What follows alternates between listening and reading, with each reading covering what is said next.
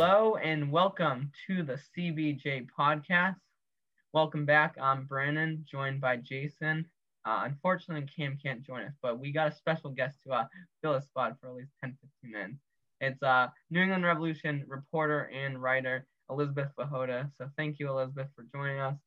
Uh, after we uh, finish our Q&A, we will, Jason and I will be talking about uh, the All-Star, uh, who who made it, who didn't, and our, our snubs. And uh, we'll end with sports updates, and that's a wrap on episode 20. So with that, I'm going to hand it to Elizabeth to talk about herself, and then we'll jump into the Q&A. Thanks so much for having me, guys. I'm so excited to be your first female guest on your podcast. And what an honor it is to be here with you guys. So, as you mentioned, I'm the New England Revolution reporter, host, and writer. So, I essentially work in the digital department for uh, the Revs, and I do a little bit of everything, but most of the people who see the Revs know me for being on camera. So, this is typically what I do. I also used to work for the Boston Celtics as an in arena host and a professional cheerleader. Um, and before that, I worked at an advertising agency and account management. So I switched a little bit career path heading into the reporting field. I also went to Boston College, big sports fan there. I cheered there for a couple years, and I also did emceeing and in arena hosting uh, for the Eagles. So, any other BC fans out there, go Eagles. All right. Yeah, we love uh, the uh, support of uh, our Boston College Eagles. We don't give a lot of support to a lot of college places. We talk about mostly the professional, but uh, we do uh, give some shout outs to college every once in a while. So I'll start us off, and then Jason, you can ask the second question. So we asked Jeff uh, this. He's been working with the Revs for a lot longer than you have, but um, I want to know what has been your favorite memory since you started covering the Revs. My favorite memory was in September 2019. It was my second year, and we had just clinched our first playoff berth in like five years for the team. So it was a really big moment.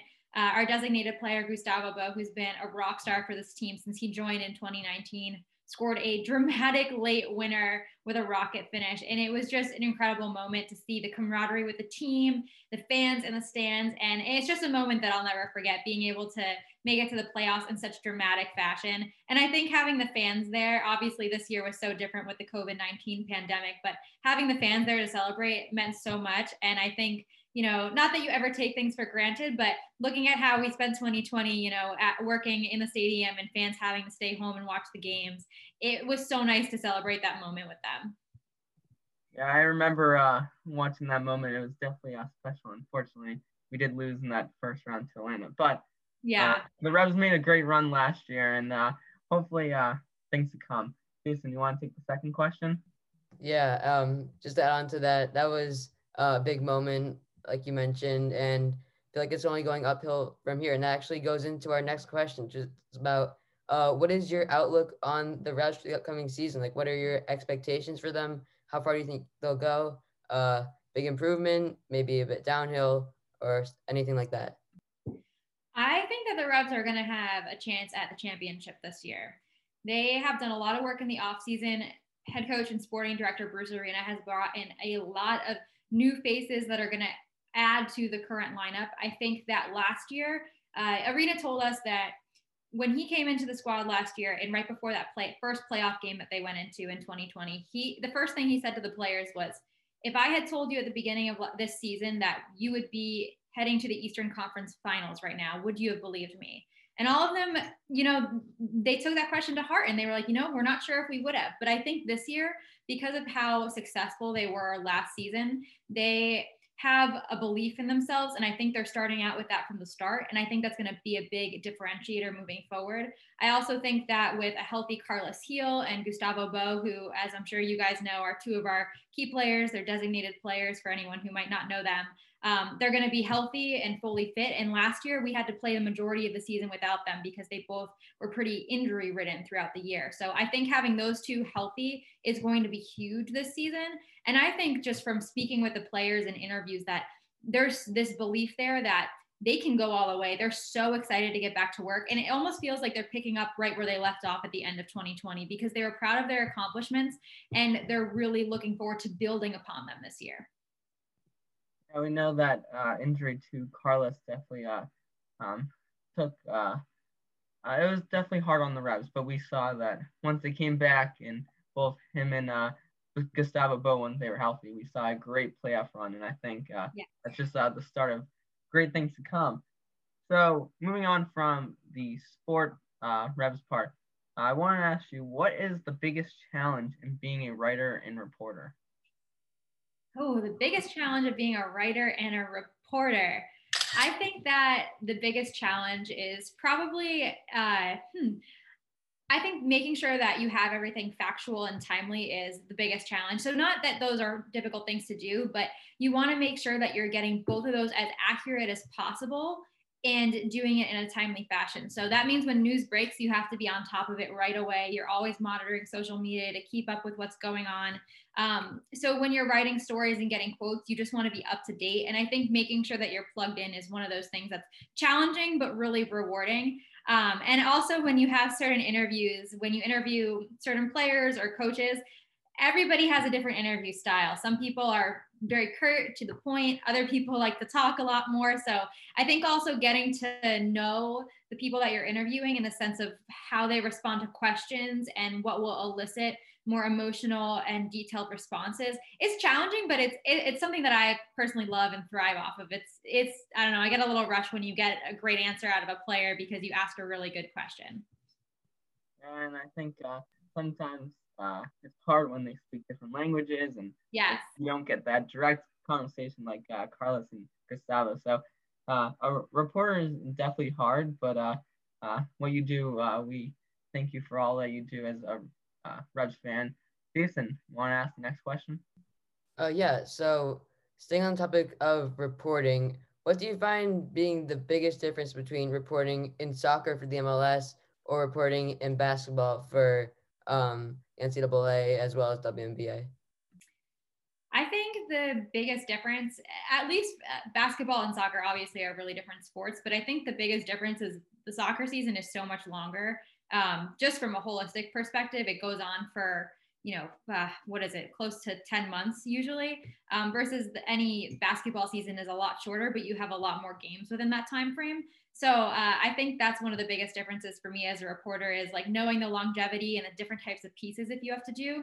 I feel like when i was working for the WNBA and ncaa that it was a little bit more game specific because you had so many games in quick succession versus with the soccer season it's usually drawn out over a lot more period of time. So you can do some additional more detailed features because there's a longer period of time between games uh, and they're they're very cool. They're very different. I I think uh, the WNBA was cool. The players, you know, getting to go in their locker room and talk to them has a much different vibe than the NBA or MLS or whatever kind of sports league that you're talking about. They're very down to earth, and I think that was really cool, especially for me as a woman who loves sports, to be able to cover teams that are also female sports.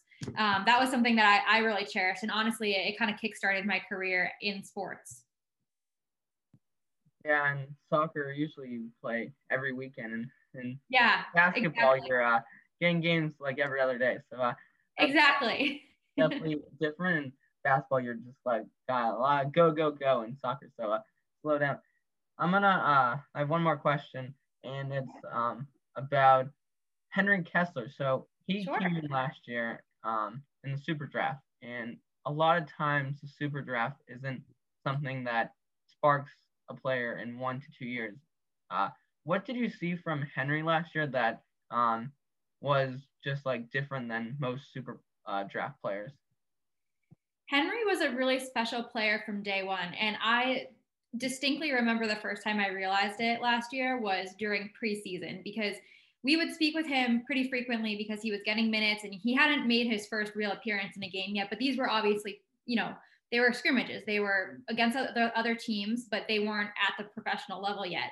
And every single time that Coach Arena told him to fix something, he implemented it the very next game. So he, he talked about the different styles between college and then playing professionally. And uh, Arena wanted him to sit on his line. He didn't want him to get too high. Anytime Arena asked him to make an adjustment, he would implement it very, very quickly. And that was something that I think really enabled him to be so successful this year, aside from the skill set that he has, because he is a very talented player from the start. I think his learning ability to pick up things quickly and practice them and put them into games is what enabled him to be so successful because he didn't make mistakes over and over. Once he made one, he learned from it and then he was able to adjust and he was able to add and build on his game that way. And he just has a really big hunger to learn, which I think is something that also helps him in, in this season. Uh, and I'm looking forward to seeing all the success that he had had this year carry over to next year. I really love seeing him get called up to uh, the U23 U.S. Men's National Team. I thought that was really, really well deserved. He's such a good person too, very nice person. I uh, actually lied on that one. This is for real the last question. That actually. That's okay. Feel free to ask as many as you want. that was actually a great transition, and uh, we saw uh, Matt Turner getting his first U.S. Men's National Team mm-hmm. appearance, and I want to know your thoughts from uh, covering him and just like you seeing him play for the Revs and for the U.S. Men's National Team. What does that game and that uh, do moving forward, and how does that he help the Revs going forward? Yeah, uh, Turner is an incredible player. We actually both started for the Revs in the, or not started. He got his first start professionally for the Revs when I first started working for the team in 2018. And seeing his progression from that moment to that U.S. men's national team game that you mentioned has been incredible. Um, I cannot say enough good things about him. He is an incredible person, a really humble guy. And I think that's something that has also helped his career because he's very talented he is very down to earth and like i mentioned with henry he looks to build on every single game if if you're having a game where say there's the revs won 4-1 okay? He's not going to celebrate that 4-1 win. He's going to think about that one goal he conceded and how he can make that better. So he really like looks at what he does in games analyzes that and uses it to move forward. And i think this year you really saw what he could do in the 2020 season because he's an incredible shot stopper. He's the type of guy that's going to be able to make the saves no matter where they are in the net no matter what the odds are that are stacked against him he is able to make those big game changing saves that keep the revs able to win matches and I think that when the, the U.S. men's national team realized his caliber, and I think giving him that chance with uh, the Trinidad and Tobago game was huge for him because he let's if you're looking at that game pretty honestly, he didn't have to do too much. He was only called upon for that penalty save. That was his moment to shine, and he did. And I actually interviewed him after that game, and he told me that you know he had this calm, collected energy that kind of came over him when that penalty was called. He was excited for it, but he felt calm and he felt confident that he could make it. And he felt that he proved to not only himself, but the coaching staff at the national level what he can do. And he just hopes to carry that moving forward. So I think that he's going to be able to translate a lot into his game this year. I think that uh, he's feeling confident coming off of that game with the U.S. men's national team. And I think that he's really excited about his career. He's really young for a goalkeeper. Goalkeepers tend to be able to play for a lot longer. He's only, he's only 26 years old. So being at this spot in his career when he's 26 years old. There's so much to look forward to. And one of the biggest things about him as well, I, am not sure how much you guys know about his backstory, but he only started playing soccer 10 years ago. So I'm not sure how old you guys are, but I think it was when he was around 16 was like the first time that he started playing soccer, which is pretty crazy. Um, and to to see how much progression he's had in 10 years to you know being uh, able to play in college for his last two years at Fairfield University to being undrafted, winning the starting goalkeeper role for the Revolution in 2018, and then only three years later making his first ever national team cap. It, it's just incredible, and I think seeing the quick uh, succession that he's built up, it's only going to continue to grow from here. I just remember those times when uh that time when you guys first called up to uh, play for the Revs, and uh, yeah, I, think, uh, I was a little surprised, and then I didn't know who Matt Turner was, and so uh, that was definitely um, great that he got that experience with the U.S. men's national team. Jason, do you want to ask what reporting was like with no fans this year? Yeah, I mean, uh, fans obviously were not there this year, so it's definitely a different environment is what I would call it mm-hmm. because the fans add so much to the game. We know all those chants that the Revs have in the fort at Gillette Stadium, as always. So, what did reporting feel like without the fans this year? You know, it was really, really interesting. It's crazy because when you go into a sports game, you expect that big atmosphere. And when I say atmosphere, you know, I'm thinking about the crowd cheering, the music playing, the players being pumped up, just even like things from the smell of the food that's kind of in the arena that you see as you're going around. It just wasn't there this year. And it almost felt a little eerie at first when we were walking in the stadium, um, just because it was so empty and you're so used to that atmosphere that adds to it. Uh, we really, really miss the fans. I can't wait for everybody to be back in the fort this year. Uh, the Gillette Stadium, they just announced that they're going to be having fans in 12% capacity um, for the season, which is really, really exciting because to be able to bring fans back into the arena is going to add so much. I also think it's going to help the players. I think it's going to help them in their game, just having that those cheers, those chants that you guys mentioned when players score. I think that's going to go a long way. Um, and I personally love having the fans there. I can't wait for them to come back. But I'm so happy that even though fans weren't able to be here in 2020, that we were able to bring the experience home to them and they were able to see sports and we were all able to enjoy a culture that we love with soccer without being together. Because I think that was one of those things that kept everybody connected um, and we, we tried to stay connected with the fans as much as possible on social media and doing different kind of giveaways and just trying to stay connected in different ways. So it was definitely challenging last year not having them there because we love having fans with us. It makes the atmosphere so much better. But I know that we're going to get back to that really soon. And I think the players are really excited about that as well. Yeah, I think uh, as a season member fan, I'm excited to get back on the field. And it was definitely unique. And uh, think we saw that the Revs as uh, they won only a couple games last year at home. That yeah. fans really make that home field advantage uh, important. And it's true. It's true. They said uh, because this year we are traveling regionally, as a whole, MLS really felt like the home field advantage didn't make as big of a difference this year because fans weren't at stadiums. Yeah, so we'll see what comes, and we're happy that uh, we're able to move in this step uh, as this we're still fighting this COVID uh, 19 vaccine. Uh, that's going to do it for our questions. We're thank you again, Elizabeth, for joining us. And uh, in the uh, description box of our uh, both me and Jason's YouTube, we'll uh, link to her Twitter and what she does. She does great. Check her out on revolutionsoccer.net. And thank you for joining us. Yeah, thank you so much, guys. I, am so happy I was able to speak with you, Brandon and Jason, and I hope that you guys have a lot of success moving forward with your podcast. Thank you for having me be the first female on. I feel so honored, and you guys are so bright and have such great careers ahead of you. So good for you guys, and I hope that I'll see you at a Revs game soon. Awesome.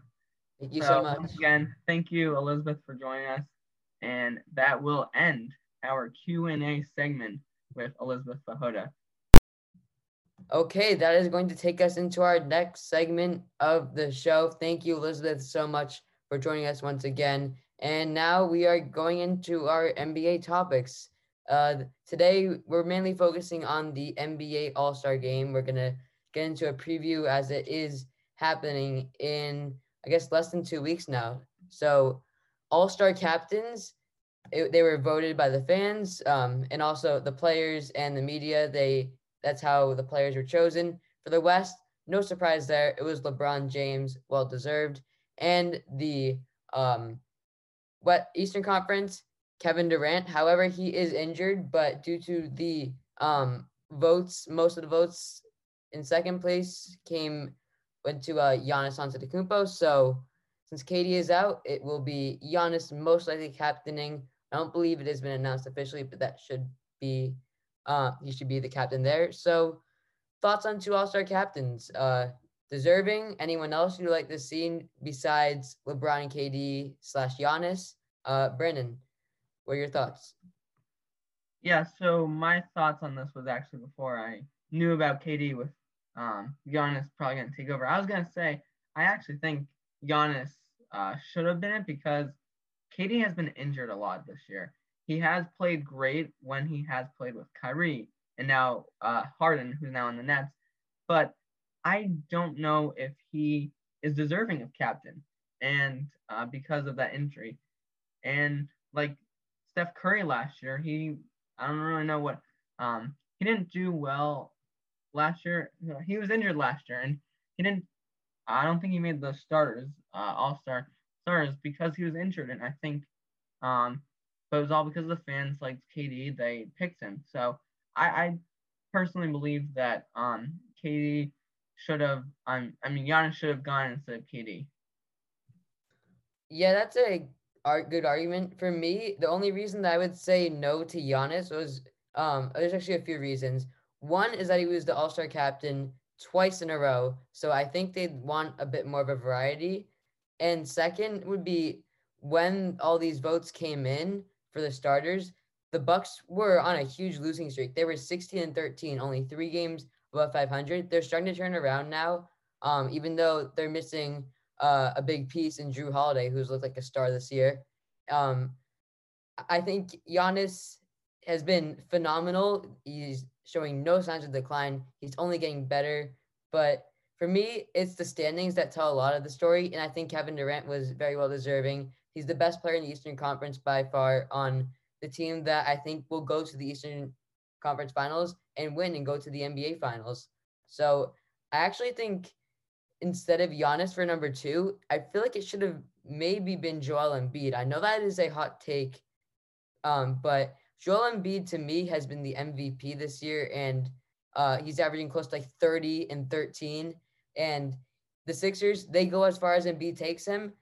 But we look at teams like the Nets and the Bucks, they have some other stars outside of that. Sure, the Sixers have a star in Ben Simmons and borderline star in Tobias Harris and some other good role pieces. But like Joel Embiid has been so valuable to his team this year. So I think Embiid could be number two in that race. And then over the West, I think it's not disputable for LeBron getting there. I think number two, for me, it has to be Steph Curry because he's actually number two in my MVP voting, putting up around the same numbers as he did in his unanimous MVP year, um, which like no players can really say that they've won a unanimous MVP. So Steph has been great, um, but LeBron is the more popular player. So um, I think that is why he got that spot. Uh, All Star starters, we're just gonna a look that. We know LeBron and KD were the starters for the West. Alongside LeBron, Steph Curry, Luka Doncic, Nikola Jokic, and Kawhi Leonard. The East is KD, Giannis, Bradley Beal, Joel Embiid, and Kyrie Irving. But since Kevin Durant is going to be out through the All Star break, there will be an injury replacement for Kevin Durant coming from the bench, the one and only Jayson Tatum of the Boston Celtics, which as a Celtics fan, we are thrilled to hear that as the Celtics have not been too great lately. So it is great to hear that good news. So, Brandon, initial thoughts to the All Star stars for both sides. Did anyone in particular that got on the reserves? Anyone you think that should have made their way into the starting lineup, or do you think they got it pretty well? First, I want to address Jayson Tatum replacing Kevin Durant. Uh, I think you may think this is just small, but coming from a Celtics perspective, Jayson Tatum has been so good past couple years. This year has been tough. He got COVID really early, and he even told uh, uh, Brad Stevens and the Celtics that he's not playing the same he was before COVID. And we saw that with the NFL with Cam Newton and other players that COVID takes a toll on you and it's different. I think Jayson Tatum, take away COVID, he's averaging around 25 points per game. Uh, he's definitely had a um, he's not been hot lately, which is definitely unfortunate as the Celtics are still under 500. But I think if they get hot, Jayson Tatum, the Celtics are going to be led by the three big Kemba Walker, Tatum, and Jaylen Brown. We saw last night with Kemba Walker getting that 30 points. That th- these are the big three, and I think uh, if I had to pick one of them to actually make the starter, it would have been Jayson Tatum. And the only reason why is Jaylen Brown. Uh, this is his first selection, so hard to go to make the start as your first selection unless you're Luka Doncic, who's uh, nailing uh, threes uh, game winning. but uh, Kemba Walker, a lot of people thought could have made the All Star game, but with him being injured for the first maybe about 20 games, uh, which was fortunate for the Celtics, uh, he he's um has and he doesn't play back to backs. He is only playing limited games, which is why he didn't make the All Star stars or reserve list. So personally, I believe this um is great that Tatum is getting an opportunity as a starter due to Durant getting injured. And uh, with the rest of the lineup in the East, I think it's good. I mean, my only complaint in, is in the West with maybe uh, Jokic. Um, I think um, that Damian Lillard is a great player. Um, maybe he's a starter. Um, so that's my thought on that, Jason. Yeah, going on the topic of Damian Lillard, I think the only reason that Damian Lillard cannot replace Nikola Jokic is because Jokic is a front court player and Damian Lillard is a guard. Doesn't work out that way, but I actually do think that Damian Lillard got pretty disrespected there. It's tough for me to say that he's better than Luka, but he's been so much more valuable to his team than Luka. And I feel like that they were very similar in the fan vote, the media vote, and the NBA player vote. But I think what should separate them is which team is doing better. If you look at the standings, the Blazers are 18 and 14, the Mavericks 15 and 16. Damian Lillard is leading his team to the sixth seed, the Mavericks are the ninth seed. So I think Damian Lillard is looking like the second best point guard in the league by far. Be, of course, Steph Curry, number one, that is undebatable. But Luka's been phenomenal this year. He was my MVP vote going into the year. That has changed, of course, but I would love to see Damian Lillard start. It, it doesn't really matter. I feel like people shouldn't be taking the All Star starters too seriously because at the end of the day, it's not going to put any like damage on their career and their legacy. So outside of that, I think they did a good job. I thought Anthony Davis would get a little more popularity than Nikola Jokic, but Jokic has been great this year. He's averaging career highs in points. He's around like what 27, and before he was around like the 20 range, and he's getting he's getting like double figures in rebounds and like seven to eight assists. So he can get triple doubles pretty much every night. And then the East, I'm pretty happy with all that. Bradley Beal, I loved that they gave him the respect he deserves, averaging 33 points a game, um, showing that he's among some of the best shooting guards scoring wise in a single season. And then Embiid, Giannis, and KD picking them, that's fine. Uh, they're the three best front court players in the East. And then Jayson Tatum getting in, Brandon touched on him. But my only complaint, Kyrie to James Harden, it's very close. I know Harden is 10 times better than Kyrie, like when you, you know, look at ranking the players. But I mean, Kyrie's just been a bucket getter this year, so he, he's very well deserving of that. He's averaging, what, 27, 28. But James Harden, he has risen on the MVP list for a lot of people. I have him in my top five because of how valuable he is. He's looking at the floor general. I remember a few weeks ago, Kyrie told James Harden, You're the point guard, I'm the shooting guard. And that's worked out pretty well. Harden's averaging 11 assists and almost 78 rebounds. So it's working out very well. And I'm pretty happy with it. Just maybe Kyrie to Harden and then Luka to Dame is where I would change. Also, and I want to add on that uh, Damian Lillard note, and I, we both agree that Damian Lillard got snubbed, and actually one person in particular who, uh, who also agrees, it's LeBron James. He actually said that uh, he got snubbed and that um, he should have been a starter, but what Jason said was at the end of the day, it doesn't matter if you're a starter or reserve. You're playing. Maybe you get a little bit more uh, uh, fan population because you're a starter, but at the end of the day, you're playing in the All Star game, and people know that you're one of the best uh, players in the league, and the players in the conference uh, of the league. But I think people take the NBA stars too seriously.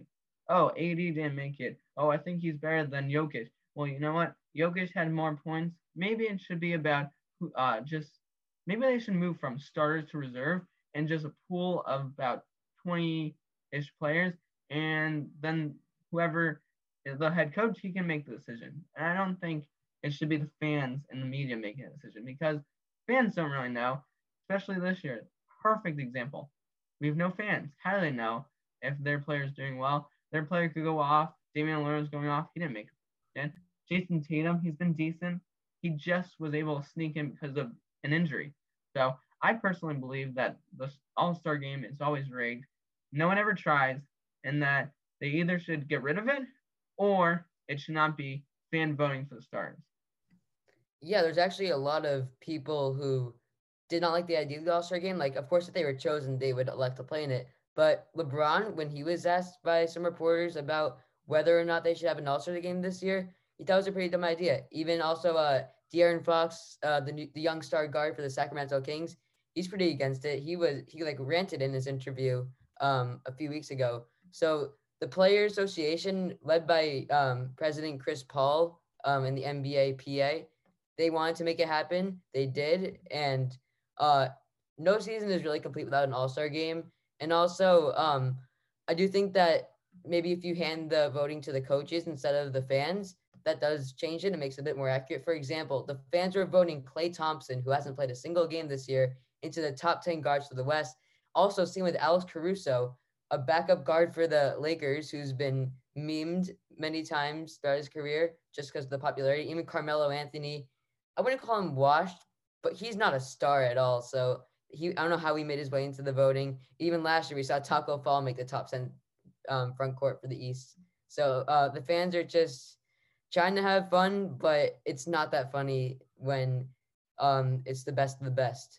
All star coaches were selected a little while ago. The West is Quinn Snyder of the Utah Jazz, who are the best team record wise in NBA, sitting at 26 and 7. They did lose to the Miami Heat last night, but Quinn Snyder, this year, he has taken the Jazz up a notch, way ahead of the Lakers and the Clippers in the uh, Western Conference. And the East, Doc Rivers, new team this year with Philly and Joel Embiid and Ben Simmons. He is able to work very well with them, bring Embiid to that MVP level and number one seed in the East.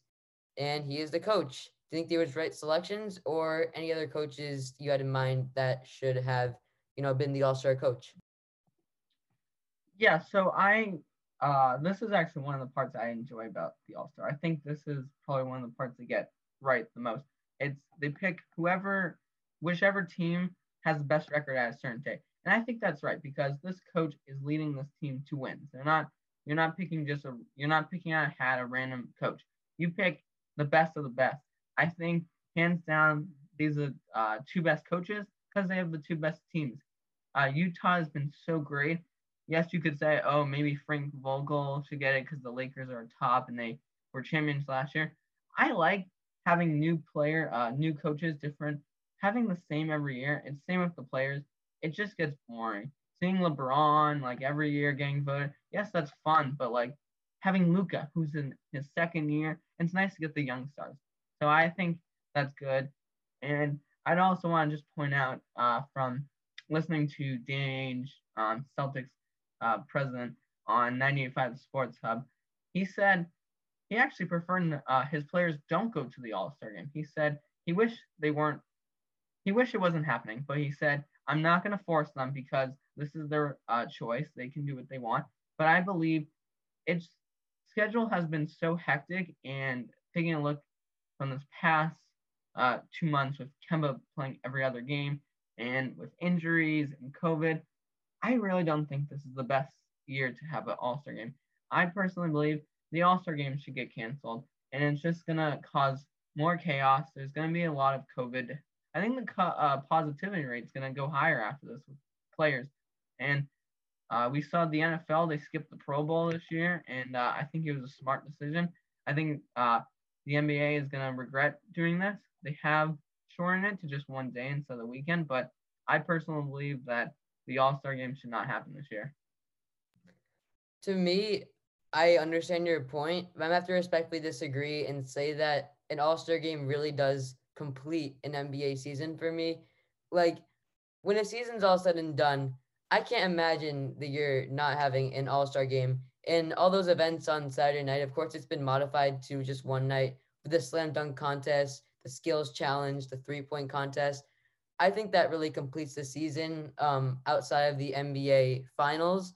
And they've actually canceled the Rising Stars matchup, which I agree with that decision. Uh, but last year, I really liked that matchup with when Luka Doncic and Trae Young, um, the two best players from the 2019 draft class. I remember they were hitting half court shots back to back, and it was a great game. Zion was throwing down dunks as a rookie, same with Ja Morant. But it's good to have um, just one game. Uh, it's a little risky, but the NBA seems very committed. At least uh, Chris Paul, president of NBA PA, like I mentioned before. I have I'm a little surprised Adam Silver has not chimed in, but um, I'm happy that there's an All Star game. Just hope that it is safe. And then just quickly thoughts on the coaches. We got a little topic there. Um, best of the best, like Brandon mentioned. Two best coaches in each conference, record wise. It makes sense. Um, I think if Frank Vogel was in the Eastern Conference, I would have actually given it to him because yes, he has LeBron James. Yes, he has Anthony Davis, but he's been able to put his team together pretty well. Like you see a lot of coaches, they just lay back and let their um, you know, let their star players play. I don't really want to throw any shots at any coaches, but I'm actually to do it. An example is Bruce Arians with Tom Brady, just letting him sit back and do his thing. Uh, he, he's not doing it the Patriot way. He's t- even Bruce Arians was taking shots at Bill Belichick for that. Bill Belichick is all over Tom Brady every single play. Um, make sure making sure he does the right thing. Bruce Arians just sits back, watches him play, makes a few adjustments. They barely even talk to each other during the game, from what I've seen. So um, Frank Vogel has been actually pretty good, even with stars. But Doc Rivers, he has a great legacy as a player and as a coach, winning a ring as the head coach of the Celtics in 2008. And then Quinn Snyder, um, making Donovan Mitchell a superstar, which um, you really do love to see. Uh, we're gonna stick on the topic of All Stars. A few more discussions there. Uh, our favorite team, the Boston Celtics, like you mentioned, two All Stars. Jayson Tatum now inserted into the starting lineup. He was initially drafted as a or selected as a reserve, and then Jaylen Brown, um, also a reserve, making his first All Star appearance. Both players averaging 25 points per game, career highs by a mile for both of them. So um, we say big congrats to Jayson and Jaylen. And do you think that it was the right decision to get the two Jays in the All Star game for the Boston Celtics? Uh, 100% uh, right decision. I have no regret over this. Uh, because the NBA All Star game is going to happen, I personally believe with COVID it shouldn't, but it is going to happen, and I'm moving on from that. I think uh, this is a great opportunity. Like I mentioned, I want these young players like Moran and um, Luka and Jaylen Brown and Zion Williamson. We didn't touch on the uh, reserves yet, but getting these young guys, I think, is really key because um, this is going to be the new next transition, uh, maybe the next 10 years of who what the NBA is going to be like. LeBron James, we know he's uh, old, he's going to probably retire. 80 is starting to get there. We know Chris Paul. Uh, I think that having these young guys is actually good with the old guys and good mix. And I, I think it was the right decision. And moving on to the reserves, the East with Harden, Simmons, Jaylen Brown, uh, Nikola Vucevic, Julius Randle, Zach LaVine, uh, Domantas Sabonis is replacing KD um, on the bench as Tatum is going up. And in the West, we got AD. He won't play, so Devin Booker will replace him. Damian Lillard, Chris Paul, Paul George, Zion Williamson, Donovan Mitchell, Rudy Gobert, uh, with along with the uh, starters. Uh, Jason, you uh, fan these uh, picks and uh, head on into your snubs. I think that this is one of the better years for um, at least picking the players. There were a few players that I am very disappointed didn't make it. Um, at least before the injuries, I was really mad that Devin Booker didn't make it, but it's all been resolved now since Anthony Davis has been out. So feeling a little better about that. And Sabonis, he was a big snub for me. He was my number one snub for the East because um, I didn't really expect someone like Ben Simmons, Nikola Vucevic, or Julius Randle to make the Eastern Conference All Star team. I think Sabonis, who made it last year, was well deserving. He's the best player on um, a team that is in the playoff picture. Um, but my my uh, only concern would be Vucevic, Randle, and Ben Simmons. I was a little surprised by that. And I'll go into my snub for the East. I really want to say Trae Young here, but I can't because his team is the 11th seed. Trae Young has been phenomenal. Um, he is shooting lights out. He is a great floor general. He's averaging in like the mid 20 points, like 25, 26 last time I checked uh, a few days ago, and around nine assists. But his defense has always been lackluster. Not a big fan of it. And there's one guy in the East who is a complete player that I'm going to take as my number one snub, um, who is behind Sabonis, and that is Khris Middleton of the Milwaukee Bucks, the second best player on the three seed in the Eastern Conference, who is averaging like what 20 points, six rebounds, six assists as uh, last time I checked. And he was shooting 50, 40, 90 club, which guys only like Steph Curry and Kevin Durant can really say that they've done in their NBA careers. 50% from the field, 40% from three, and 90% from the line. That's like as efficient as you can get. And Khris Middleton has got that. and he's a very complete player who is a two-way threat. Um, Trae Young is would be my number two guy there, and Bam Adebayo number three. And if these two, these actually maybe three players, Jimmy Butler, Russell Westbrook, and Kemba Walker, they played more games. I could see them getting a lot more um, popularity in this because I mean, if Jimmy played every single game this year, I think you could argue that he's a starter because of what he did last year in the playoffs. Playoff Jimmy was something special that um, we hope to see again in these playoffs, as long as they don't play the Celtics, of course. And West, for me, it really stinks that I see Anthony Davis and Damian Lillard on the bench because those are two of the best players in the world right now.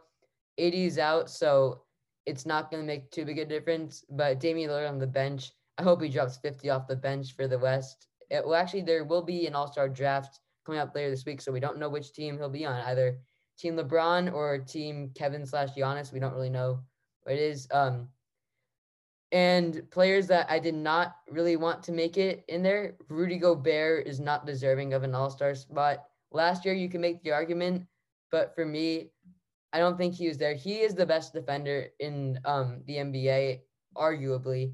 I think he's top three for sure. It's that part's not too debatable, but I don't think he's my defensive player of the year as of now.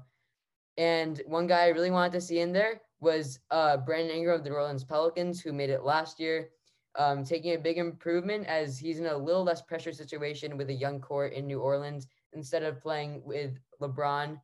And he was traded for Anthony Davis, along, of course, with Lonzo Ball, uh, Josh Hart, and some picks. So I think um, Brandon Ingram should have made it over Rudy Gobert. I think he probably would be in a wild card spot. And just the guys that I'm really happy that made it this year, that if they didn't make it, I would be really mad.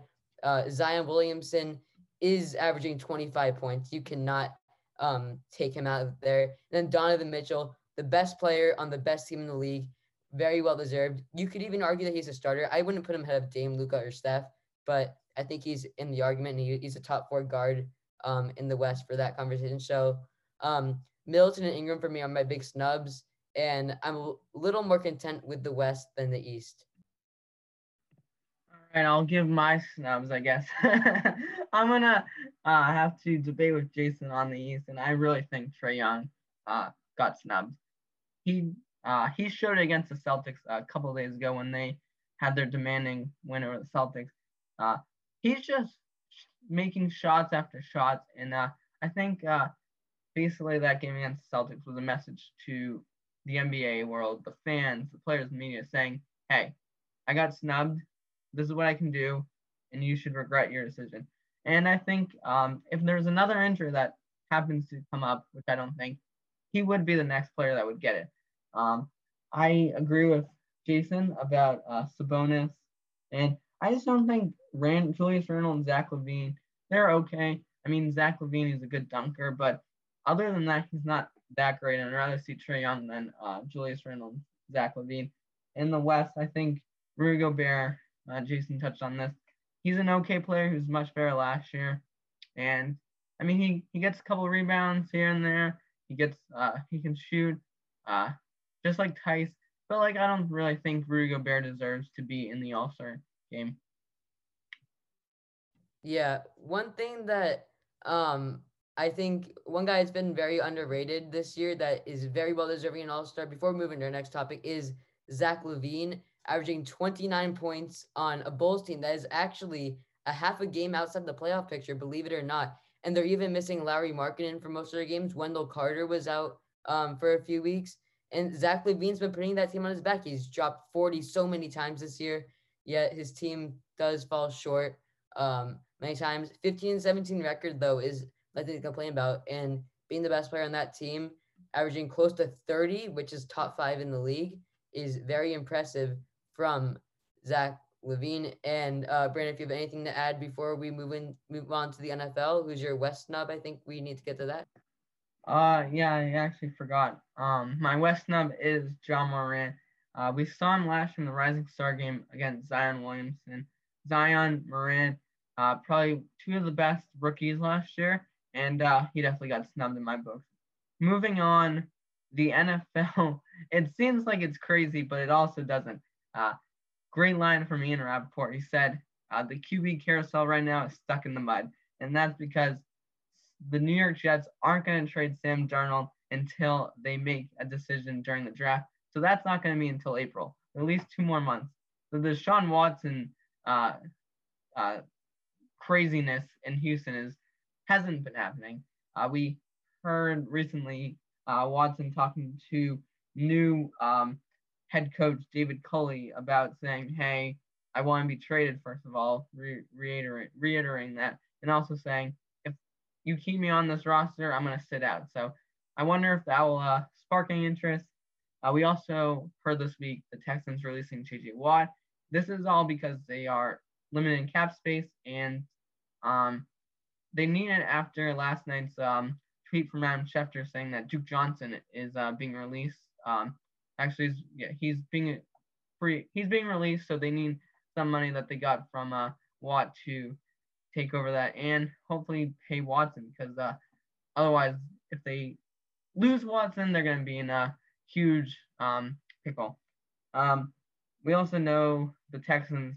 Uh, they brought in Nick Caserio, who was the former um, player personnel for the Patriots under Bill Belichick. He's now the G- new GM under David Culley. And the biggest news I'll let Jason talk about was uh, uh, Carson Wentz getting traded. Jason, tell them the viewers uh, where do you go? Yeah, Carson Wentz to the Indianapolis Colts. For me, not a big fan of this trade for the Colts, surprisingly. A lot of people are saying the Colts are winning the trade. I disagree. The Eagles are clearing so much cap space here 32 million on average per year was that from that big extension, four year, 128 million dollar extension is what he signed um pretty recently. And um the Eagles definitely win the trade. They're also getting a third round pick um this upcoming year, which is the 85th pick, and a conditional second round pick next year in 2022. It actually could become a first round pick if one of the following happens or both. Carson Wentz plays 75% of the Colts offensive snaps, or Wentz plays 70% of the snaps and the Colts make the playoffs. And overall, I don't think the Colts won the trade at all. Like I mentioned, I think he's a downgrade over an aging Philip Rivers. And looking at the Eagles side of things, I'm actually pretty excited for their future. They seem to make better decisions in the drafts. For example, taking Jalen Reagor right before Justin Jefferson is a huge loss. And taking someone like JJ Arcega Whiteside over DK Metcalf the prior year. Um, there's many decisions that they regret. I mean, coming from a Patriots fan, we make even more mistakes taking N'Keal Harry over DK Metcalf, AJ Brown, Diontae Johnson, and Terry McLaurin, which I hate to say, but it is true. But I think the Eagles, they are definitely committing to Jalen Hurts. I'd be very surprised if they take a quarterback in this draft. I know it's been there's been a lot of memes about you know, the Eagles, they move on for Carson Wentz and they're to draft someone at like what, number six? They're to take, I don't know, like Mac Jones or Justin Fields. So I hope that the Eagles stay with Jalen Hurts because, I mean, I want the Patriots to draft Mac Jones if they can. But I think that the Eagles are going in a good future. Don't expect them to make the playoffs quite next year. Um, that division is an entire mess. So to be honest, anything can happen. But Eagles win the trade. And then just a few notes on the Houston Texans thing. I wanted to add a little input there. The Deshaun Watson, he has been lied to by that Texans organization. Um, he signed a four-year, $160 million contract um, going into this past season. And he played up to that hype. The team did not because he has nobody around him that can perform well besides JJ Watt, who was cut. And with Deshaun Watson, his value, you can call him a top five quarterback and his contract he's like the second or third most valuable player his contract like to anyone in the NFL. I'd only put Josh Allen maybe and then obviously Patrick Mahomes ahead of him when we're talking about that. So I think if we saw what Matthew Stafford's price was, Jared Goff, two firsts and a third, I can't imagine what a price for Deshaun Watson would be. It would be close to four or five first round picks, some star players, and some more picks, which is really hard to believe. It's going to be a blockbuster deal, one of the biggest, if not the biggest, in NFL history. But my problem is with this, will he get traded at all? Because I mean, the Texans, they don't want to move him. But Deshaun, he might want to hold out, kind of like what Ezekiel Elliott did before he got an extension uh, back in 2019. So if Deshaun Watson does get dealt, I think that teams to, that he could go to are the Bears, the uh, maybe the Dolphins, the Jets, the Panthers, the Broncos. But it's funny with the Bears because they took Mitchell Trubisky over Deshaun Watson and Patrick Mahomes in 2017 with a second overall pick. So the Bears, they could have already had Deshaun Watson. This would have never happened. And um, it's going to be crazy if this trade goes down. I personally don't think it will happen, unfortunately. I'm hoping he does get traded just for the sake of Deshaun Watson. As an NFL fan, I wish the best for him. But I don't know where he's going to end up. And then JJ Watt, surprised he got cut, but not Deshaun Watson. Like JJ Watt respectfully asked for release. They said yes. Deshaun Watson, he's probably done the same so many times, saying, Nope, we want to keep you, which I find very disturbing as JJ Watt just got out within two seconds. And I'm excited to see where Watt goes. Maybe he'll join his two brothers in Pittsburgh, uh, TJ Watt, um, who should have won uh, DPOY, but went to Aaron Donald, and also his um, other brother, Derek Watt, who is a fullback for the Steelers. And I'm expecting him to go either to like the Steelers, maybe the Packers, because of you know where he went to college in Wisconsin. And I'm excited to see what happens. And the cuttings of Duke Johnson uh, and also center Nick Martin were big. And for David Culley, I want to touch on him just for like a little less than a minute. Um, 65 year old coach. It's not even a five year plan. What is this? They go from Bill O'Brien, who messed up that entire team with the DeAndre Hopkins trade. Then they go to Romeo Crennel, who's like what, past 70 years old. And now they're going to a 65 year old. The Texans are a complete mess. Their their coaching system has been bad. Their entire organization, they're lying to Deshaun Watson. They're saying, you know, you're gonna have a big say in what's gonna happen this offseason. Then the prior year, you traded away arguably the best receiver in football, DeAndre Hopkins, and one of the greatest defensive ends of all time in JJ Watt. And now he definitely has the right to want out. Brandon, anything to add to that? Yeah, took a lot from what you said, and I really think this Deshaun Watson situation is crazy. Uh, like Jason mentioned, it's going to cost so much. It actually started before Carson Wentz got traded to the uh, Colts. Uh, with the whole Stafford um, and Jared Goff, I don't know if we really touched upon this, but uh, that cost way too much for Jared Goff uh, and to get Matthew Stafford. I mean, and that goes that oh everyone else must be higher. And after what happened to Wentz and Goff and Stafford, whatever it's going to cost so much for Watson that no one's going to want him. Um, on a different hand, I don't know if J.J. Watt will go to Green Bay as they have cap issues. Um, I personally think he'll go at Pittsburgh. And with my prediction on who won the Carson Wentz trade, it's the Eagles. The future in Philadelphia is Jalen Hurts. I think a lot of Philly fans are excited for that. And uh, I'm excited for uh, what they can do and maybe hope they can get some offense. They did lose Alshon Jeffery last year to the Vegas Raiders. And I think uh, I'd be very shocked if they pick a, a QB. We'll talk more about the NFL draft couple weeks. We're hoping to get uh, ESPN senior writer Mike Reiss to join us, and uh, hopefully we'll have time to chat about that and with him, or uh, just uh, the three of us. So uh, uh, that'll be exciting. And with that, we're gonna wrap up the episode. Cam usually does our NHL updates, and uh, I'll, I'll take take it for him. So, if you're a big hockey fan, you may have heard the Lake Tahoe outdoor games. The Bruins were able to participate. Uh, the goal is to incorporate fans to outdoor games because um, places like the Garden um, in Boston weren't allowing fans. We have heard fans will be coming back to Boston uh, in one month, so that'll be awesome. Um, so they played. They actually won seven three against Flyers. The other game that happened was the Avalanche winning three two against the Golden Knights. Uh, and if you've been following the Lake Tahoe games, you knew that that had a long delay to the ice issues. They, because they played outside, uh, it started to melt, and uh, it was an, a nine-hour delay. So that was a, a long break, and actually forced the Bruins uh, game to move from the afternoon to the evening. Um, Bruins have actually um, been in tough stretch. Uh, last two games they've been playing like the Celtics, uh, getting blown out. They lost seven two and six two uh, the last two games. Part of it has been injury. So a lot of people have said, oh, they're like the Celtics. Uh, not quite. Celtics had all their star players and just performed badly. Bruins, they've been losing a lot of players. But uh, I have heard uh, reports that today the Bruins claimed defenseman Jarred Tinordi, I think I'm saying his name right, off waivers uh, from the Predators. Um, hopefully, he will be able to help the Bruins uh, come get some more wins. With that, I'll hand it off to Jason. Yeah, one thing to touch the Lake Tahoe games were pretty successful. And um, for the Bruins, they've had a lot of outdoor games. Some of them not to remember. Um, the, one that they, we did remember before this was the one against the Flyers at Fenway Park, which we love to see. The Gillette Stadium one, those were the best jerseys I've ever seen for any Winter Classic game.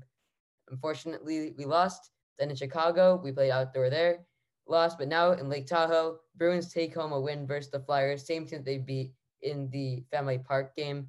And um, my favorite moments was David Pastrnak in his interview, um, talking about how they're listening to Barbie, the Barbie Girl song in the locker room, which was um, a great memory. And I'm hoping that the NHL have more outdoor games. And other than that, um, NHL season has been going pretty well. As for me as a Bruins fan, we're doing pretty well. Um, MLB, a lot of moves going on. Uh, the season's actually um, starting soon. Spring training starts tomorrow on February 28th.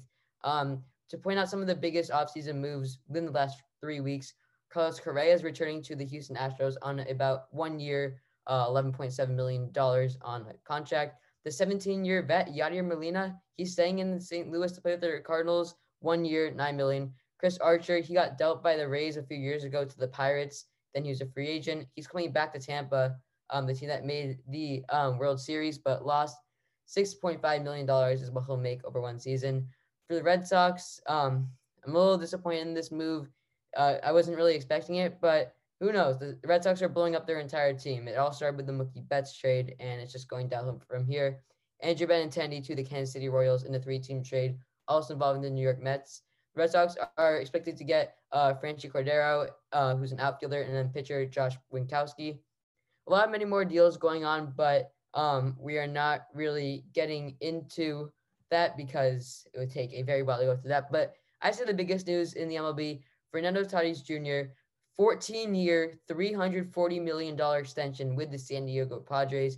He's their franchise player, is what they are saying. Um, I feel like um, he definitely deserved um, the contract. I didn't expect it to be that much money or that many years, but he de- deserved extension no matter what the numbers were. Um, number moves are still starting to go down each day as the season is getting closer. Um, opening day is expected to be April 1st, and a big season is coming up that will be one that we will all remember. The Boston Red Sox will actually be able to host opening day uh, once again. They don't usually do it as it's so cold here in Boston. They like to, uh, MLB likes to have the warmer uh, teams uh, host, but the Boston Red Sox will host on opening day against the Baltimore Orioles.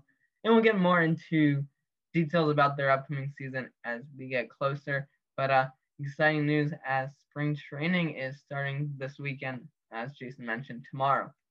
That's it for episode 20. That's crazy. We're 20 episodes in. We've had some great guests, including today's Elizabeth Pehota. One more time, we're going to thank her for uh, joining us. She does so much. And as I mentioned earlier, I'll uh, leave a link to her Twitter and um, check her out on revolutionsoccer.net. She has um, some great stuff. And uh, Jason, anything else you want to add? Nope. I think it was uh, actually, yeah, I'll say a few things. Uh, great episode. Glad to have Elizabeth on. And I enjoyed those discussions, especially ranting on the Houston Texans.